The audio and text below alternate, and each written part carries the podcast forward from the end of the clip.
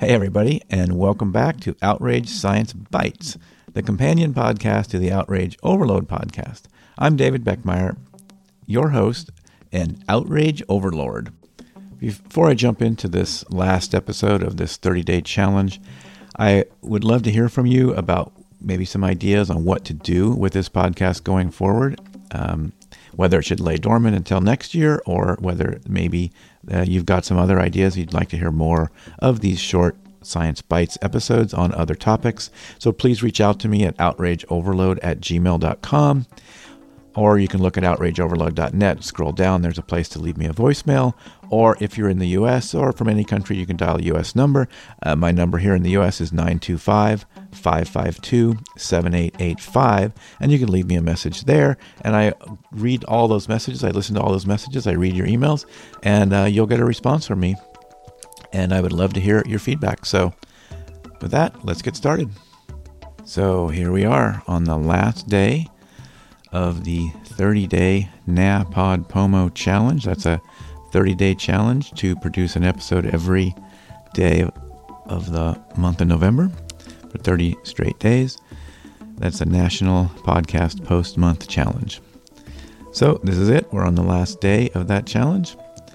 And this episode, I'm going to basically wing it from start to end. I recorded an interview. I should say, I conducted an interview with a great guest for a, for a special conclusion of this, but due to technical difficulties, we lost the recording, and so I don't have that recording, which is a it happens sometimes. And when you're doing a daily podcast, I'm certainly not going to ask that guest to try to reschedule in the same day or anything like that and try to get that done again.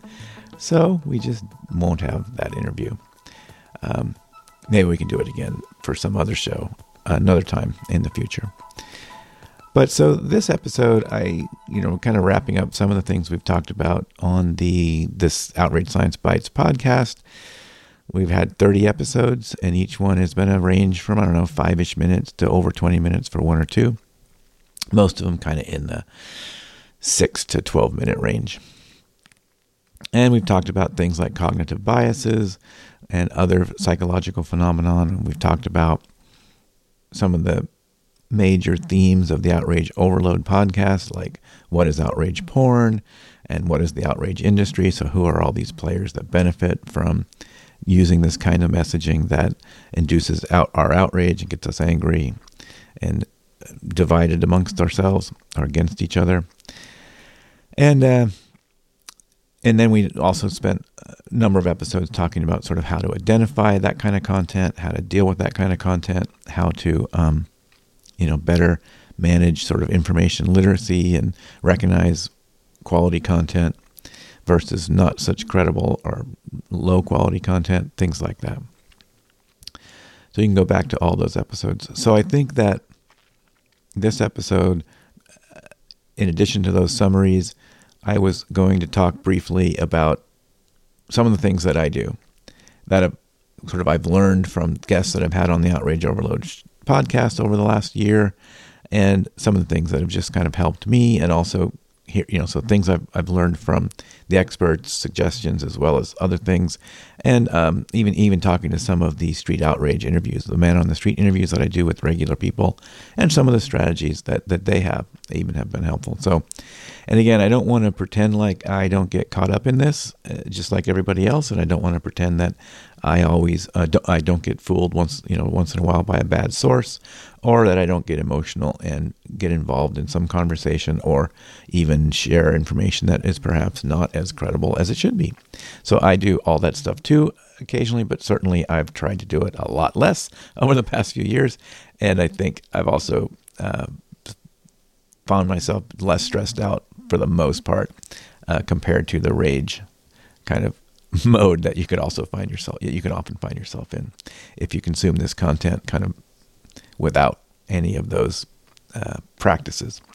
So, so one thing I'll talk about is social media is a biggie. So, um, you know, I look at social media more now almost from a I don't know anthropologist perspective or like a social sciences lab. You know, so I, I, look at like when I see people sort of saying crazy things, I say I more look at it sort of like oh, look at the way these crazy people talk to each other. Look at the way these crazy people do these things. Isn't that interesting? As opposed to, wow, I need to jump in there and that guy's totally wrong. I need to go fix that and tell them how they're wrong. Because uh, somebody else is going to do that anyway. Like, why should I do it? Someone else will take on that charge. Uh, let them have that argument or that debate, and and you get to see. And when I'm doing that, I get to see sort of both sides behaving um, in the same way or similar ways, and falling into the same traps and the cognitive biases that we've often talked about in these episodes. And so you you actually can take a step back from it and more be an observer of it as opposed to a participant, um, at least particularly in a, as a participant, as a sort of hothead or whatever, right?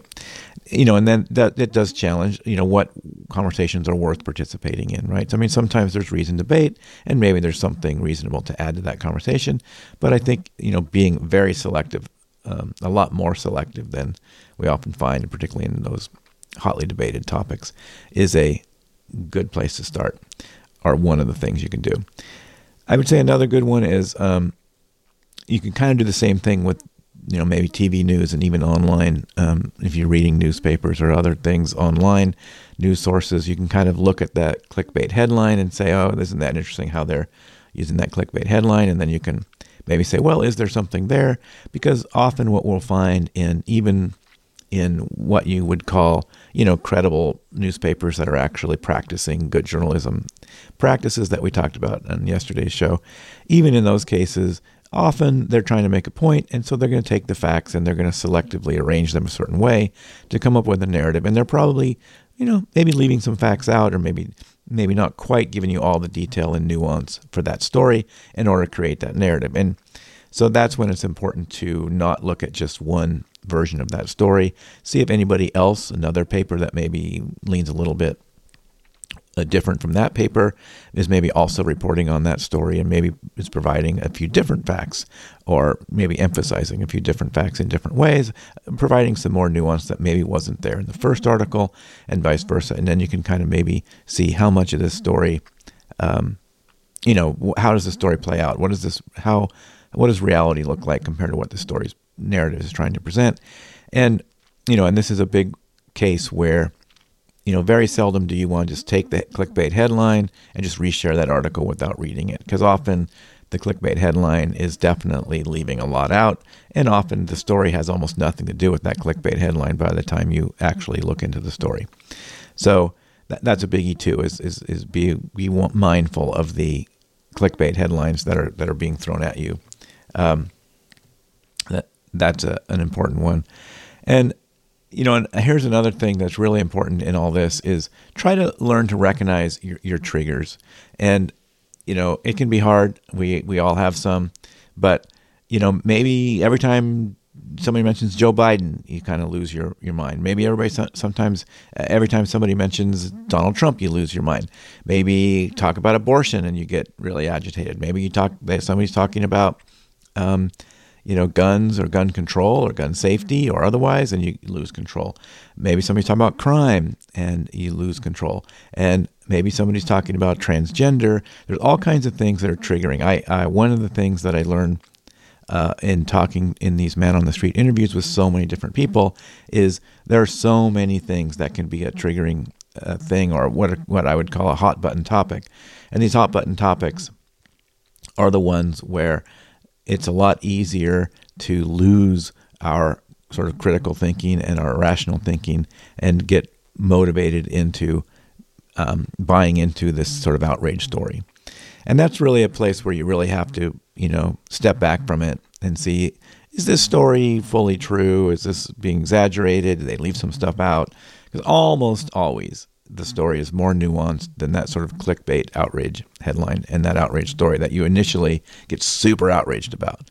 When you look into it, you might find this thing happened one time in Holland in the 50s or you know maybe 2 years ago or something and nothing really happened from it and you know it's not some widespread problem or something like that, right? I mean a lot of this is when you dive into it, you'll find many times it's a lot less of what you think it is and it's, it's being pitched a certain way, or there's a lot of nuance about it. Oh, yeah, there was a person of this kind of thing that, that held these stances that were involved in. Oh, but there were also people with these other stances that uh, you know that were also involved in it. So it's a little bit more nuanced than you might have first thought. And maybe immigration is one of those that triggers you. So these kind of things and the news media and of course social media wants to leverage those triggers, right? If they can sort of quickly position this story as, oh boy, this is going to make people that have a certain position on immigration really, really mad, they'll put that in the clickbait and then you know, and it may or may not be a good reflection of reality. It often isn't a very good reflection of reality. And when you dig in, you might find yourself saying, okay, there's a little bit more to this story. I still maybe don't like this aspect of it, but when you really look at this part and that part and this part, there's way more to it here. And it's not quite the outrageous thing that I should go st- stamp my feet about and go get a sign and start yelling at my congressman about. So I think that's a biggie is really understanding our triggers and and when those triggers are, are happening, that's when that should be our notice to slow down and look deeper into that rather than what we kind of want to do, which is take that thing and just be mad about it and not really research it much more, not really look into it at all because it made us mad and it kind of supports what we were mad about in general. So we're going with it. And, you know, and I've had situations where people won't even, until probed, they don't even really realize, like, where did you learn about that information? Uh, like they'll say, well, I don't listen to the news or I don't watch the news. Well, where'd you learn about this situation? Well, I guess I got it from the news. It's like, okay, well, you kind of are listening to the news. So we can find ourselves kind of, we have this version of ourselves in our mind sometimes, and it's not off, it's not always exactly a perfect picture of how we, um, how we actually behave. Uh, another thing I think that you know we talked our, about a lot of other things is about in a lot of these other episodes is the whole diversifying um, you know your information sources. So pulling things like I've already mentioned a couple times here is a few different places to maybe get things. We talk about that a lot, and that can be hard because you you don't tend to want to go to those sources that you're not used to dealing with, or you know they don't tend to give you the story you want to hear, so you don't really want to go there.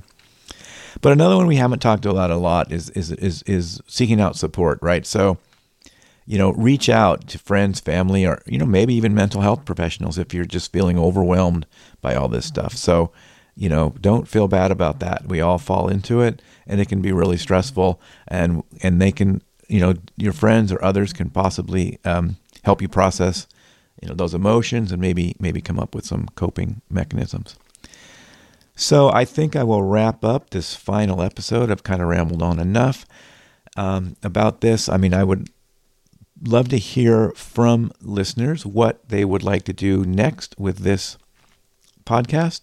Uh, do I just not do anything with it? Do I stop it? Do you want to hear, you know, occasionally more things in this kind of bites format, so in a sort of a shorter form format? And if you do find these uh, episodes interesting, you may be interested in the long form podcast where instead of hearing from me, you'll actually hear from experts on the Outrage Overload podcast, where I talk to scientists and researchers and authors and other experts, practitioners, and others about these topics of outrage in society, outrage in our politics, and how do we lower the temperature. So you might enjoy that podcast at outrageoverload.net. And if you wanted to look at all 30 of these episodes or see which of the 30 might be most interesting, you can find all the episodes of this Science Bytes podcast uh, at that same website, outrageoverload.net. You can scroll down and find the link to these Outrage Science Bytes and this NaPodPoMo challenge. But again, please reach out to me if with some feedback about what might be some interesting ways to use this podcast after this 30 day challenge. You can reach out to me at outrageoverload at gmail.com or via the website. If you scroll down, there's a place to send me a voice message at the bottom of that page. You can also just use your telephone and call 925 552 7885 in the US, and that will allow you to leave me a voice message. I check all those messages and those emails, and uh, typically you'll get a response from me. And I do appreciate you listening to these Outrage Science Bytes, and I hope to hear from you.